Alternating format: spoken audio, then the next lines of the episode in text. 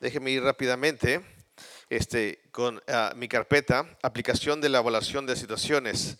Eh, recordemos que todos nosotros, usted ahorita va a recibir, si usted la tiene o, la tiene por ahí, si no, ahorita levante la, mano, mi esposa le va a dar una carpeta. Solamente quiero que se comprometa a traerla y guardarla, estudiarla. Ese es el único pago que usted me va a dar o que le va a dar a mi esposa, porque ella es la que hace las cosas. Este, y queremos más que nada que seamos edificados a través de esto.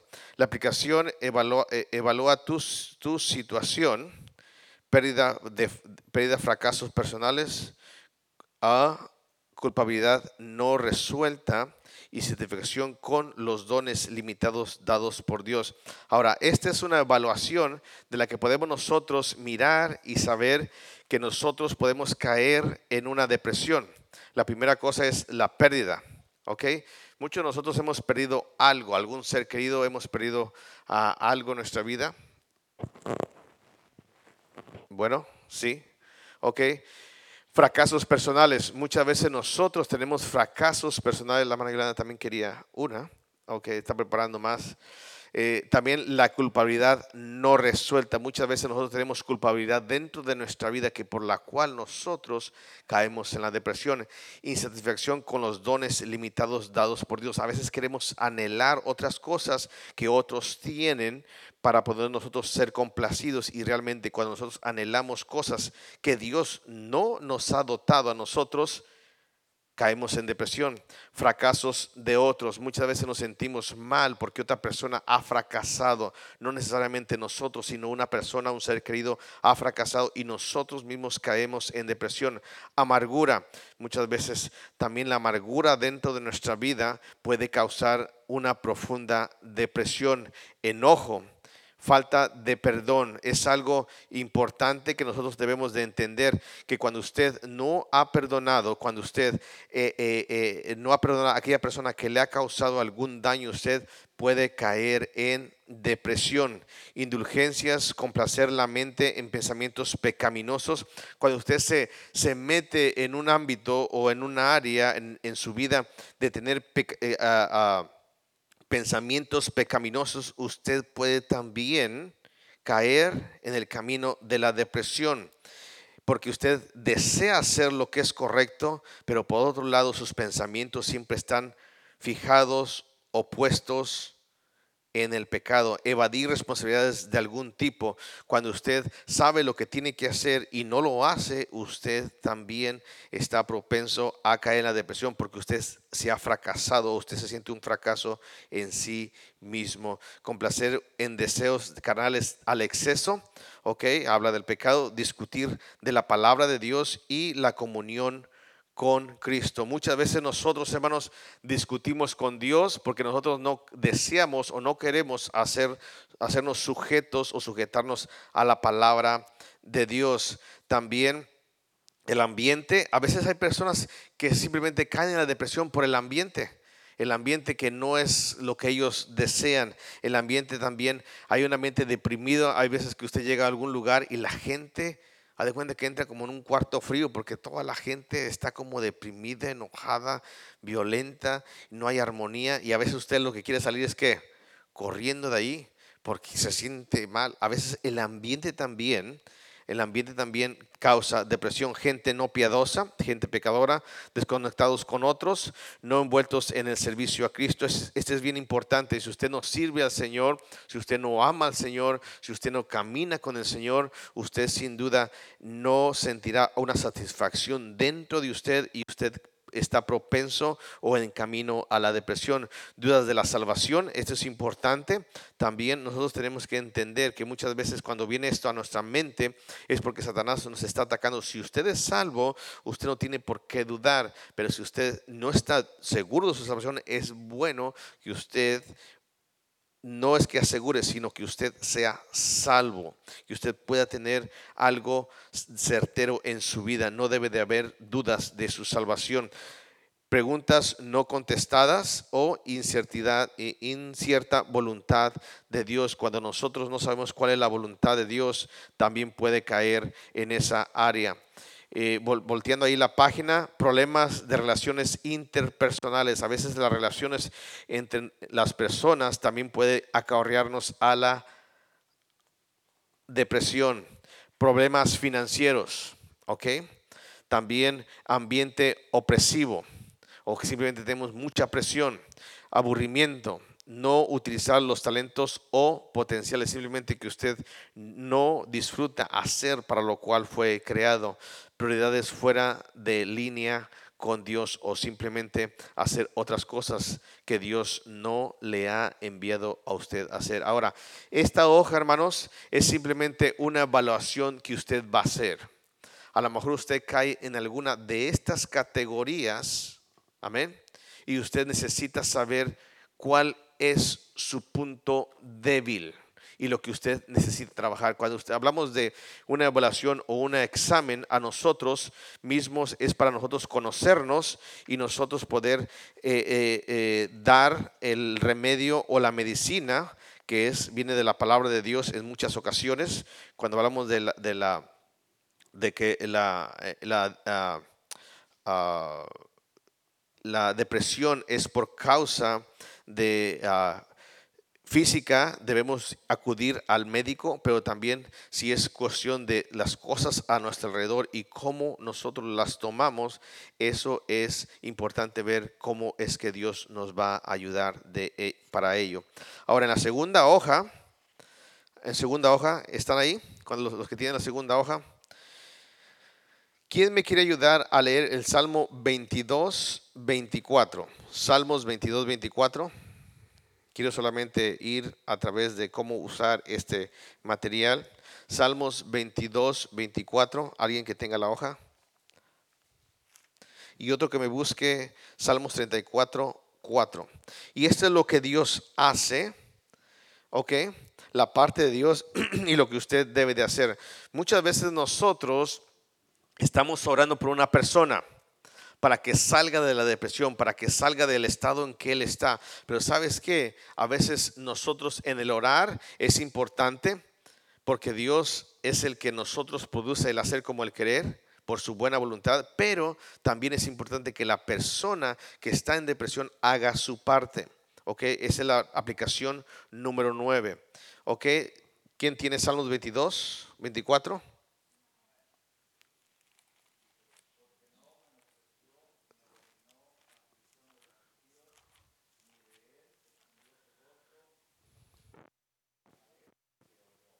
Amén. Salmos 22, 24. ¿Cuál es, ¿Qué es lo que Dios va a hacer? ¿Alguien?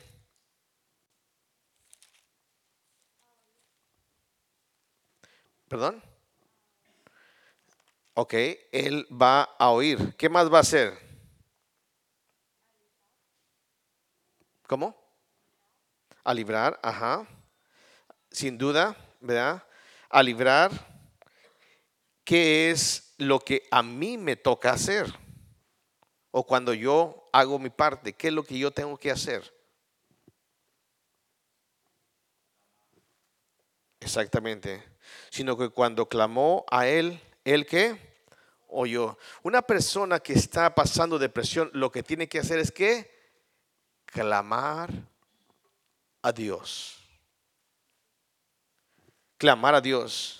Por eso dice el versículo 24, porque no menospreció ni abominó la aflicción de quién? Del afligido. Una de las cosas, hermanos, que tenemos que entender es que cuando usted está en la depresión, usted necesita clamar a Dios.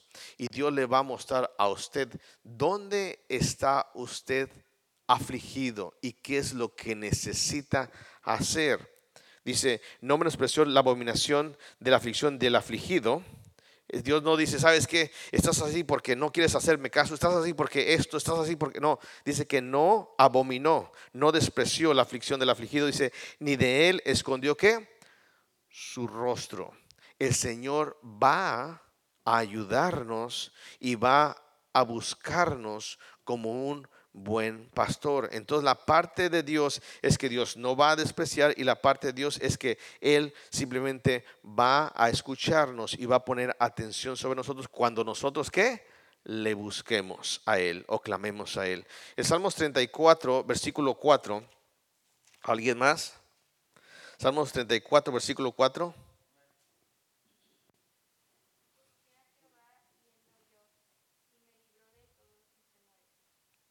Amén. Ok, ¿qué va a hacer Dios? Exactamente. Dice, nos va a librar. ¿Y qué pasa? ¿Qué más? Oír. ¿De qué nos va a librar? De nuestros temores. Imagínense qué hermosa es la palabra de Dios. ¿Cuándo? Cuando yo qué? Cuando yo clame. Entonces no solamente me escucha, no solamente pone atención, no, no me desprecia, sino que me va a librar. ¿De qué? De mis temores. En Salmos 34, versículo 17.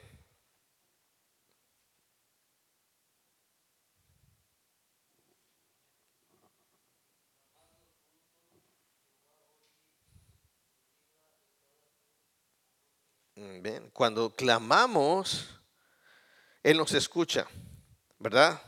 Pero ¿qué hace Dios? ¿Qué aparte más hace Dios? En ese versículo 17. Los libra de todas qué?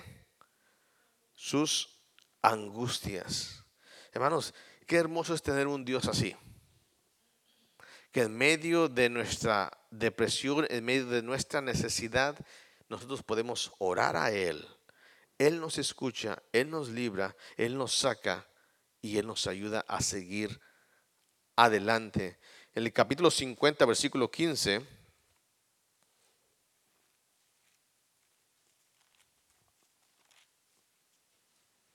¿Alguien lo quiere leer?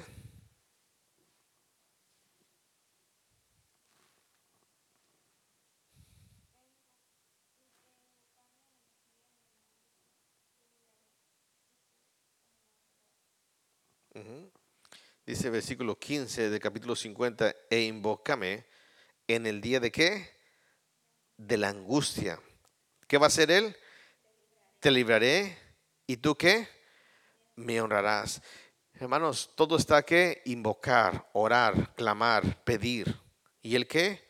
Nos va a ayudar a nosotros.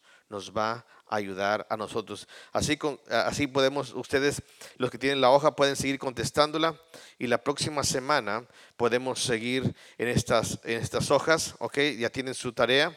hermanos, cuando usted busque estos versículos, usted los puede memorizar y usted sabe cómo Dios le va a ayudar sin duda en este camino o en esta...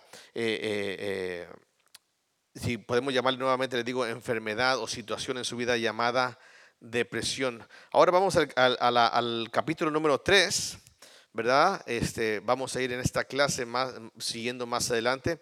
Hemos visto que la depresión simplemente son por las causas a nuestro alrededor que a veces no podemos controlar o simplemente también puede ser un problema fisiológico en nuestras vidas.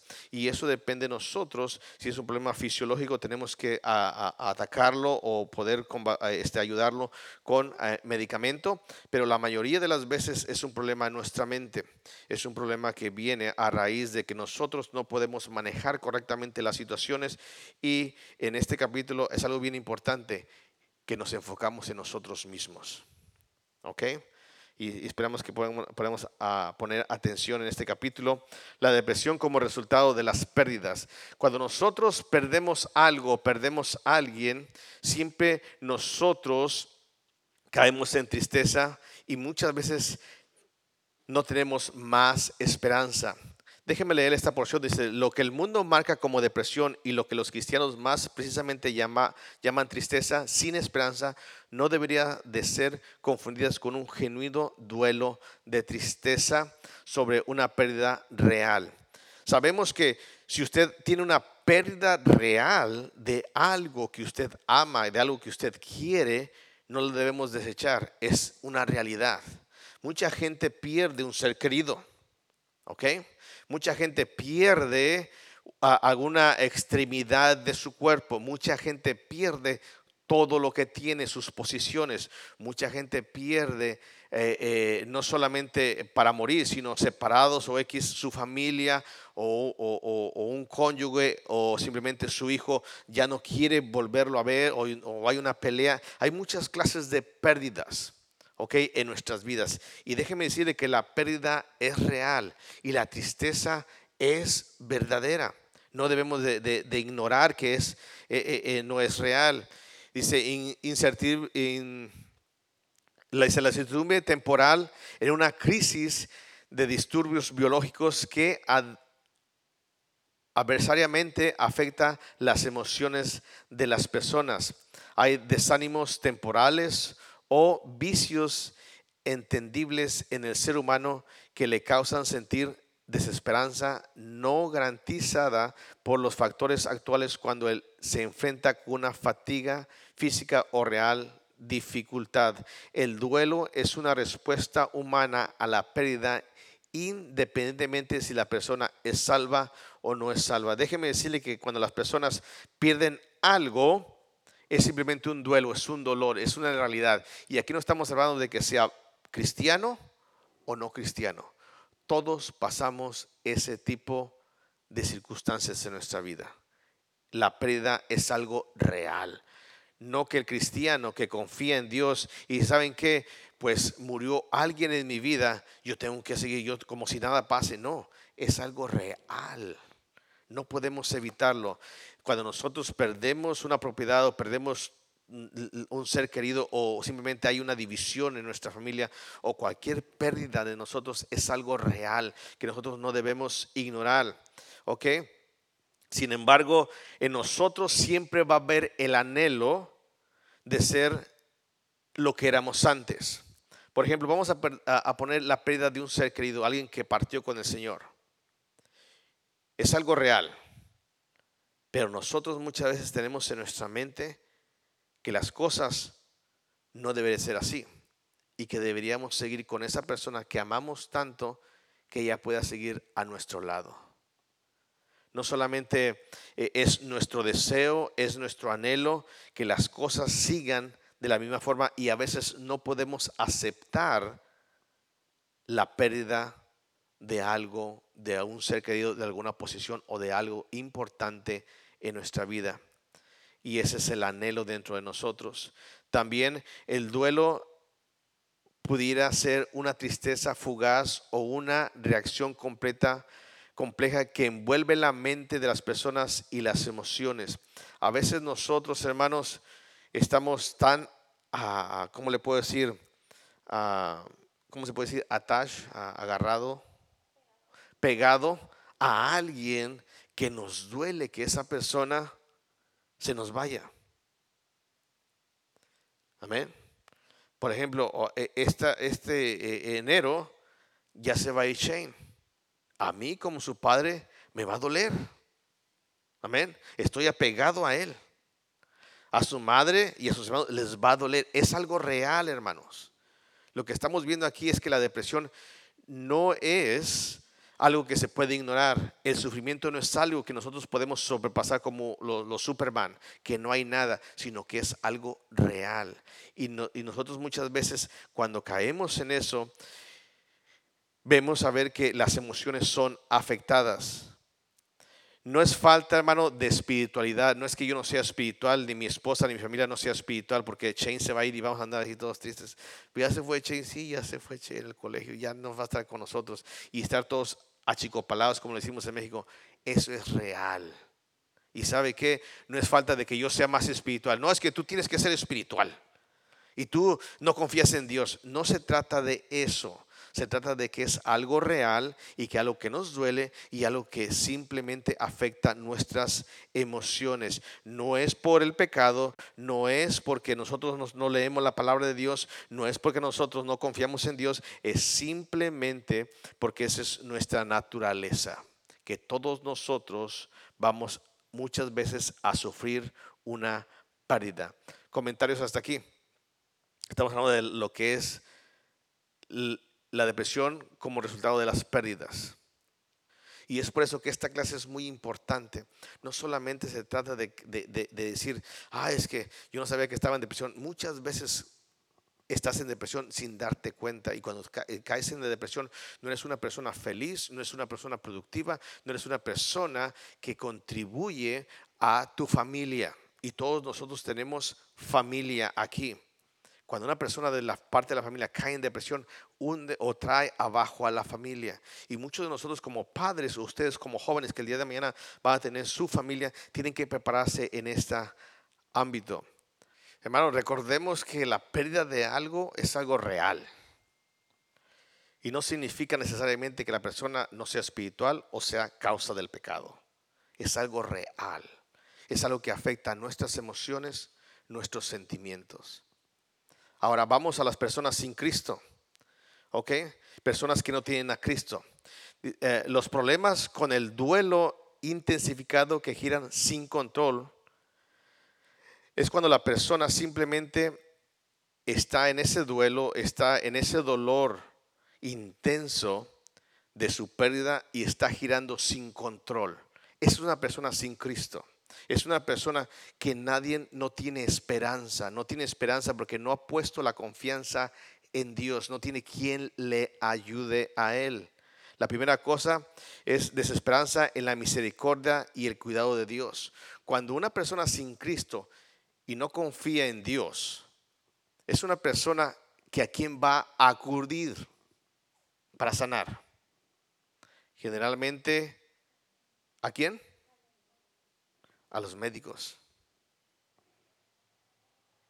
A los médicos. Y los médicos van a darle fármacos para dormir, para que deje de pensar, para que no piense más en esa pérdida. Pero la realidad es esto, hermanos. La pérdida existe el dolor existe, la tristeza está ahí, esa no va a salir con ningún fármaco. Cuando la persona vuelve otra vez a abrir los ojos y vuelva a estar nuevamente, digamos, no al 100%, pero pensando en su santo juicio que ya no esté drogado, ¿sabes qué es lo que va a pensar? Otra vez va a mirar hacia el cuarto, va a mirar hacia sus posiciones, va a mirar hacia su vida que es presente y que ya no está viviendo como la que era antes. ¿Y sabes qué? Eso es una realidad. La persona sin Cristo busca desesperadamente una ayuda y no la busca en el lugar correcto. El cristiano, hermanos, debemos de buscar. Tenemos una gran bendición de tener un pastor. Su nombre es Jesucristo. A cual Él siempre escucha, Él siempre atiende, Él siempre levanta, rescata al afligido, lo levanta y lo empuja hacia adelante. Esa es la diferencia. No solamente la persona que no tiene a Cristo, no tiene, eh, eh, no tiene esperanza en la misericordia y el cuidado de Dios, sino también no está ah, anclada en la fe. No está anclada en la fe. Vamos a suponer cuando una persona pierde un ser querido, regularmente cuando aquí han ido a un entierro de una persona sin Cristo y sus familiares están sin Cristo. ¿Cómo es esa escena de la familia de su ser eh, que, que perdió un ser querido que no conocen y no tienen a Cristo? ¿Saben cómo es? Es desgarradora. Es sin fe y esperanza que el día de mañana le verá nuevamente. Esa es la gran diferencia el duelo, la pérdida de un ser querido está ahí. Y sin duda, estos cristianos no tienen fe. Y su fe y su esperanza va a ser en muchas cosas, en las obras, en cosas de nosotros que venimos del catolicismo, en el rosario, en las cosas que estamos ahí poniendo para ver si nuestra ser querido y el alma puede llegar al cielo y el día de mañana mirar. Pero ¿saben que Mucha gente tiene esperanza de que lo va a ver el día de mañana. Pero ¿saben qué? Es una esperanza hueca porque ni ellos mismos tienen esa esperanza verdadera en sí mismos. Por eso se destrozan, por eso están llorando, por eso están gimiendo. Muchos de ellos se avientan sobre el cadáver, eh, el, féretro o el, ataúd y muchas veces, no, no, no te vayas y no te lo, no, no, no. Y la gente se desmaya, la gente llora, la gente hace muchas cosas porque es una gente sin esperanza, no solamente en la pérdida de un ser querido en la pérdida de algo en la vida de nosotros. He visto personas que han perdido su familia y lo más importante, ¿sabe dónde terminan los hombres? En el vicio. En el vicio. ¿Por qué? Porque es gente sin esperanza, es gente sin fe en el Señor, que Dios puede hacer grandes cosas en su vida, en su futuro. No solamente la persona sin Cristo no tiene, no está anclado en la fe, sino que también no confía o no tiene confianza de que Dios un día va a convertir la tristeza que las personas experimentan en un gozo cuando confían en el Señor. El mejor ejemplo es Job. Job fue privado de qué? De sus hijos. Job fue privado o arrebatado todas sus posiciones. Job fue privado de su salud. Job pasó un desprecio tan grande de su propia esposa.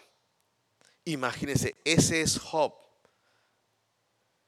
¿Es real? Sí. ¿El dolor es real? Sí. ¿Él tenía sentimientos dentro de él? Sí. ¿Le dolía? Sí. Pero él, sin duda, tenía la confianza en que Dios podía convertir su tristeza en un gozo cuando él estaba confiando en Dios. ¿Se acuerdan las palabras de la mujer? Aún retienes tu integridad. Maldice a quien. Esa es una persona sin Cristo. ¿Para qué voy a la iglesia? ¿Para qué hago las cosas de Dios?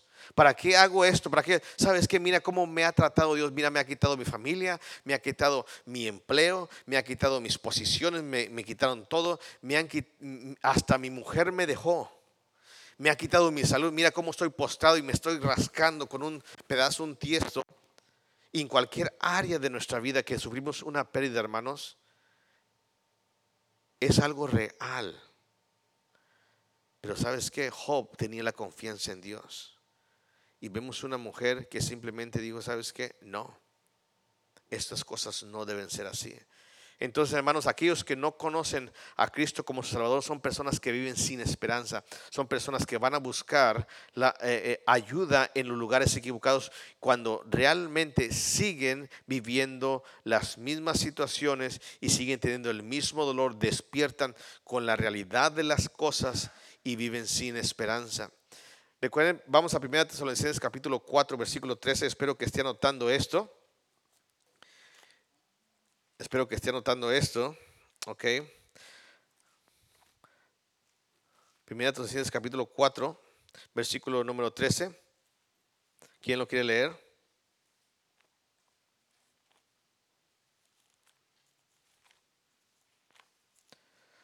Trece.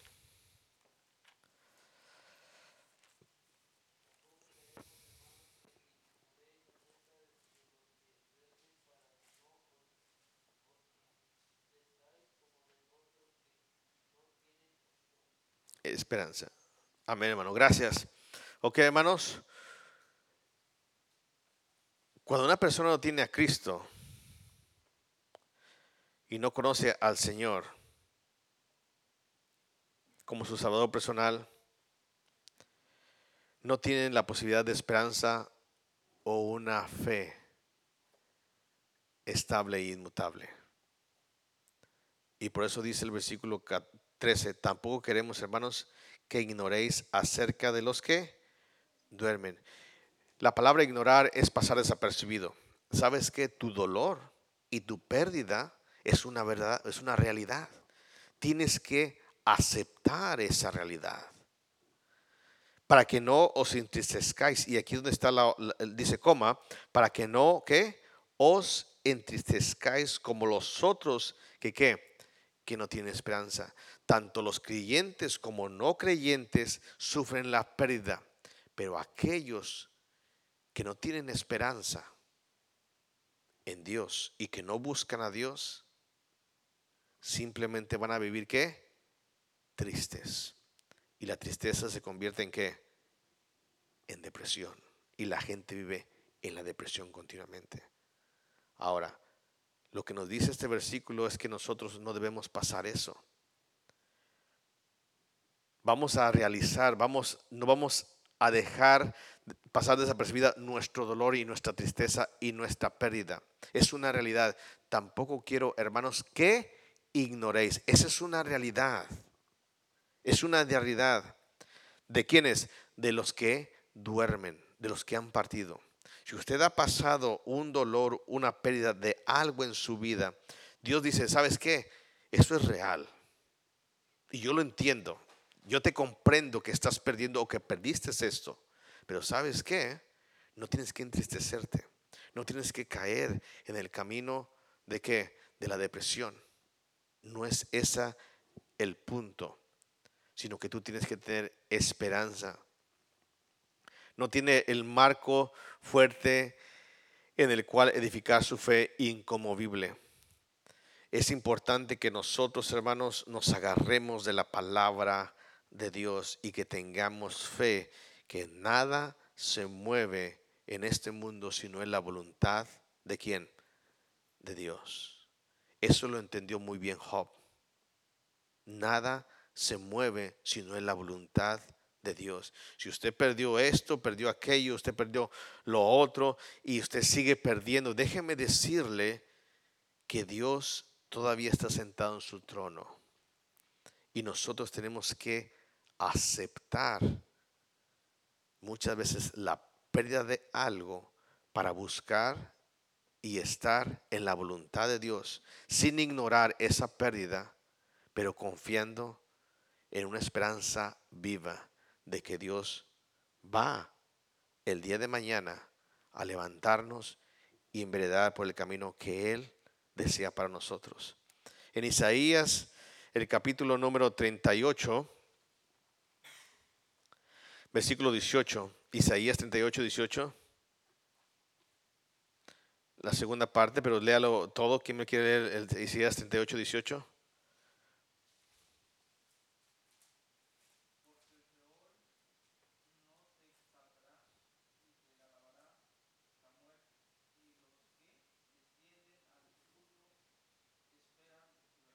Exactamente.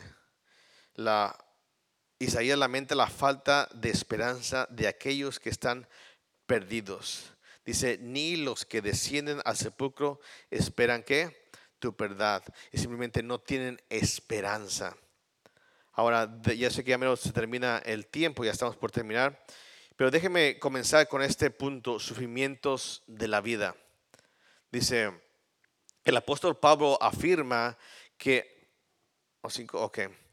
que aunque las ah, persecuciones y los problemas son parte normal de la vida y traen con ellos un cierto grado de tristeza, el creyente no necesita sufrir estos problemas en la seguridad del propósito de Dios o sin gracia y la fortaleza que está dispuesta para satisfacer todas nuestras necesidades y pruebas. Él nos recuerda que la fortaleza del creyente se origina en el poder de Dios y con Dios. Todos nosotros, dijo el Señor Jesucristo, en el mundo tendréis que aflicción. ¿Y saben qué? Todos somos afligidos constantemente. Y mucha gente por ser afligida y no tener confianza ni esperanza en Dios, cae, ¿dónde? En la depresión. Cae en la depresión. Dice en 2 de Corintios capítulo 4 versículo 7, ya casi estamos terminando. 2 de Corintios capítulo 4 versículo 7.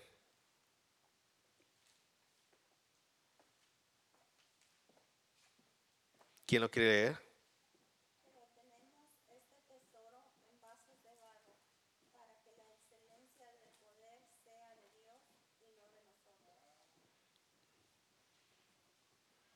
Entonces, Hermano, la fortaleza del creyente se origina en el poder de Dios y con Dios. Cuando nosotros queremos salir de nuestra depresión, cuando nosotros buscamos en, las manos humanas salir del problema que nos agobia, de la tristeza, del dolor, de las ah, ah, tribulaciones en nuestra vida, ¿sabes qué? Lo único que vas a conseguir es que nosotros nos brodemos como un vaso de qué? De barro y no podamos salir adelante. Tenemos que buscar el poder de Dios. Por eso dice, porque tenemos este tesoro en vasos de barro para que la excelencia del poder sea de Dios y quién? Y no de nosotros. Déjame decirte que tú no vas a salir de la depresión. No. Porque tú vas a decir que qué miserable eres, que pobre de ti, que yo necesito, que yo me lo merezco, que no sé por qué fue lo que pasó si yo hice todas las cosas bien. Y empezamos a, pensar todos nuestros pensamientos, empezamos a justificar que nuestra dolor, nuestra pérdida no debió pasar. Nadie dice, ay, qué bueno, qué bueno que perdí esto. Nadie está aplaudiendo, porque esa es nuestra forma de nosotros de pensar, sino que todos estamos diciendo, yo no lo merecía, esta pérdida. Entonces, cuando nosotros pensamos en eso, estamos pensando por nosotros mismos si queremos salir adelante de nuestra, de nuestra ah, depresión y sin duda nosotros no saldremos porque el poder viene de Dios. Dios se dice ser el Padre de misericordia y el Dios de consolación. En 2 de Corintios, al mismo capítulo 1, versículo 3 y 4. 2 de Corintios, capítulo 1, versículo 3 y 4. Dice, bendito sea el Dios y Padre de nuestro Señor Jesucristo. Para Padre de qué? Misericordias. ¿Y Dios de qué? ¿Qué es misericordia? A ver, defíneme la palabra misericordia.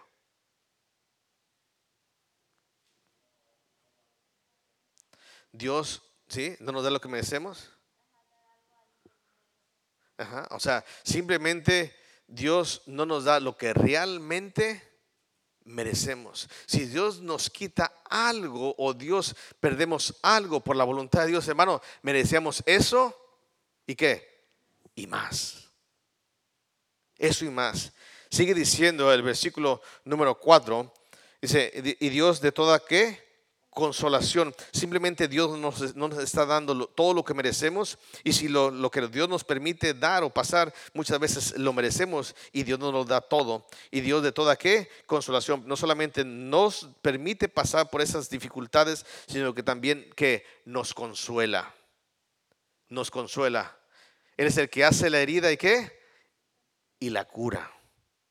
Para que nosotros entendamos realmente quiénes somos nosotros que dependemos realmente de Dios y no de nosotros los hombres. El versículo 4 dice, el cual nos consuela en todas nuestras tribulaciones. Gloria a Dios. Si usted busca consuelo en los fármacos, si usted busca consuelo en los psicólogos, si usted busca consuelo en los hombres, usted busca consuelo en sí mismo, dice que usted no va a ser consolado. Porque el único que da consuelo en nuestras tribulaciones, ¿quién es? Es Dios. Para que podamos también nosotros consolar a los que están en cualquier qué tribulación por medio de la consolación con que nosotros somos consolados por medio de quién? De Dios. Qué hermoso es arrimarse a una persona que está crecida espiritualmente, que ha pasado por diferentes dificultades. ¿Sabes qué? Tú me puedes entender y tratar de consolarle. Porque cuando uno estuvo en esa situación y sabes que cuando yo estuve en tu situación, en la pérdida como tú la tienes ahora, yo puse mi confianza en Dios y Dios que me levantó. Lo que Job hace en su libro es consolar a aquellos que pasan pérdidas materiales, que pasan pérdidas de algún ser querido, que pasan pérdidas de su cónyuge y pasan pérdidas de su propia salud física. Abre los cuatro puntos y al final consuela a las personas que tenemos que tener la confianza en quién? En Dios. Que Dios puede qué? Bendecir. Termino ya con esto. ¿Ok? El cristiano está habituado para enfrentar estos problemas sin la inconstable depresión porque tenemos los recursos que el mundo no tiene y es Dios. ¿Sabes qué? Nosotros vamos a tener aflicción. Nosotros vamos a sufrir pérdidas en nuestra vida. Pero tenemos un algo bien importante, un arma muy importante, que es quién? Dios, que nos ayuda a pasar todas nuestras pérdidas, dificultades y sin duda nos ayuda a poder seguir adelante. Dios no ignora que usted y yo hayamos perdido algo. La pérdida es que real. Pero así como la pérdida es real, Dios es real para ayudarnos a nosotros a superar toda clase de dificultades y tribulaciones y pérdidas en nuestra vida. Así que eso es importantísimo. Tenemos que mirar que nosotros tenemos esperanza. Y tenemos esperanza en Dios vivo y en esta palabra. Es por eso que le insto a hacer sus anotes, porque esto le va a servir el día de mañana. Esto le va a servir el día de mañana para cuando usted esté en una circunstancia, porque todos en este mundo, dijo el Señor Jesucristo, en el mundo tendréis que aflicción, pérdidas. Y sin duda, todos nosotros estaremos propensos a caer en la depresión. Y a veces no sabemos dónde podemos acudir y cuál puede ser la correcta solución.